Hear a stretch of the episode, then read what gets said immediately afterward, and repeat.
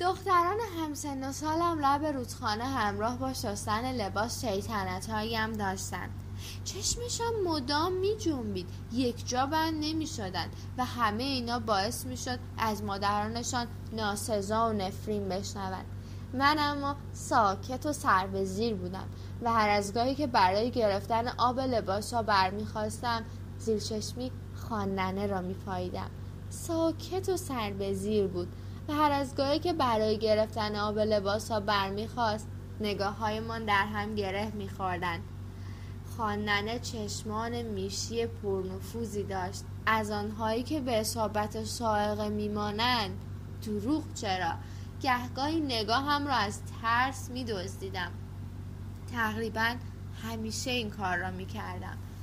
به جز مواقعی که امان نمی‌داد و نگاه هم را با لبخندی پاسخ می‌گفت. آن موقع بود که گل از گلم میشکفت شکسته بند بود. دستان پرقدرت همیشه هنا خورده ای داشت. زیبا بود. موهای قرمز همیشه هنا کرده ای داشت.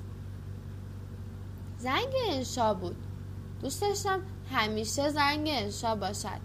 پای تخته که می‌رفتم دیگر مانند لب رودخانه نبودم.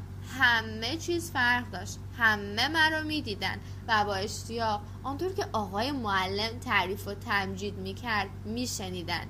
موضوع روی تخته فکر همه را برد پیش خانم دکتری که به تازگی به مرکز بهداشت روستا آمده بود. دو سه نفر از پسرهای ردیف آخر می‌خواستند از آقای جمالپور بنویسند. همون مردی که زمین های زرایی رو مفت از شنگ اهالی در می آورد و به جای محصولاتشان آپارتمان برداشت می کرد پسرها می گفتن پول از سر و کلش بالا می رود بیرا هم نمی گفتن می‌خواستم به دیدن خواندنه بروم. باید با او حرف می زدم باید می‌دانست که برای موضوع انشای ما فقط یک نفر به ذهنم می‌رسد. خواندنه سوال این بود. الگوی شما چه کسی است؟ جواب من اما یک کلمه بود. چیز بیشتری نمی‌دانستم. چرایش را نمی‌دانستم. یکی هم به ذهنم رسید به دیدنش بروم. با مادرم در میان گذاشتم. روی خوشی نشان نداد. می‌خواست بروم دنبال پخت نان و از این دست کارها. دوست نداشت خیلی با سواد شوم. خوشحال نبود که انشایم خیلی خوب است. کمی حساب بلد بودم برایش کافی بود. نه اینکه اصلا حساب نمی‌دانستم می‌دانستم. اما اوقات تلخی می‌کرد که بیشتر از حساب کلمه چیدن بلدم. میترسیدن لابد. اما من که اهل نامه پرانی نبودم. آن روزها هم به نوشتن برای تو فکر می‌کردم. همین و بس. با آق بابا حرف زدم. مثل همه آق باباها حرفش ردخور نداشت. گفت برو اما زود برگرد. گفت برو اما از پیرزن شکسته بند الگوی بهتری داریم. قشنگ کیجا جان. عادت داشت اینطور صدایم کند تنها نوه دختریش بودم و از این نوشابه زیاد برایم باز می‌کرد. از خانه ما تا خانه خواندنه چند قدم بیشتر نبود. تمام این چند قدم را به خیالم خبرنگار بودم و سوالها را یکی یکی در ذهنم میچیدم. به نزدیکی خانه که رسیدم صدایی گفت ببین کی آمده؟ کی جان آمده؟ دیدم خاننه از پنجره پیداست. برایم دست تکان می‌دهد. همینطور که پله ها رو بالا می‌رفتم. با خودم تکرار می‌کردم.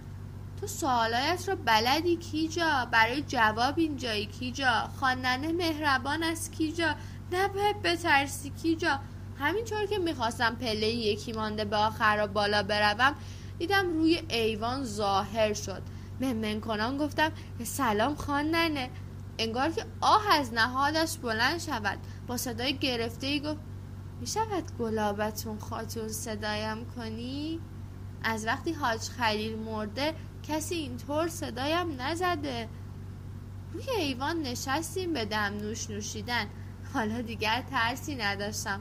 حالا دیگر دلم میسوخت پیرزن به این قشنگی پیرزن با این همه گل روی دامنش.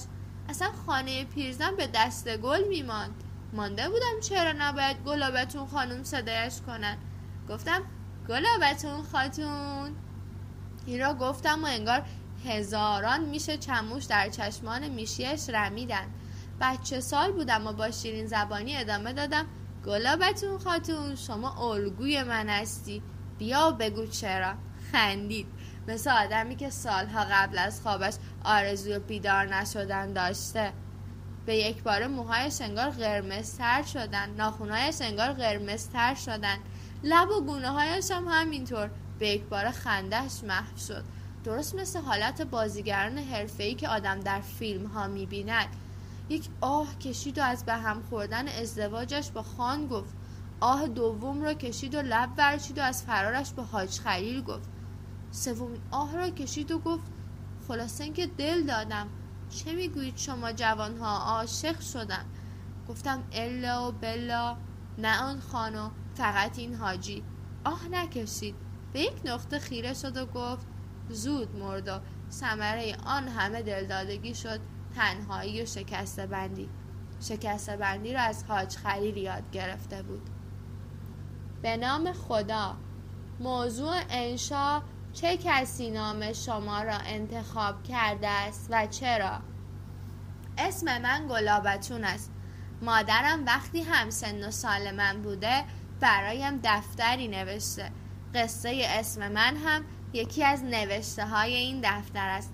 مادرم می‌گوید او اولین زن روستا بوده که خودش اسم دخترش را انتخاب کرده است. من گلابتون به قلم شقایق سیفکار.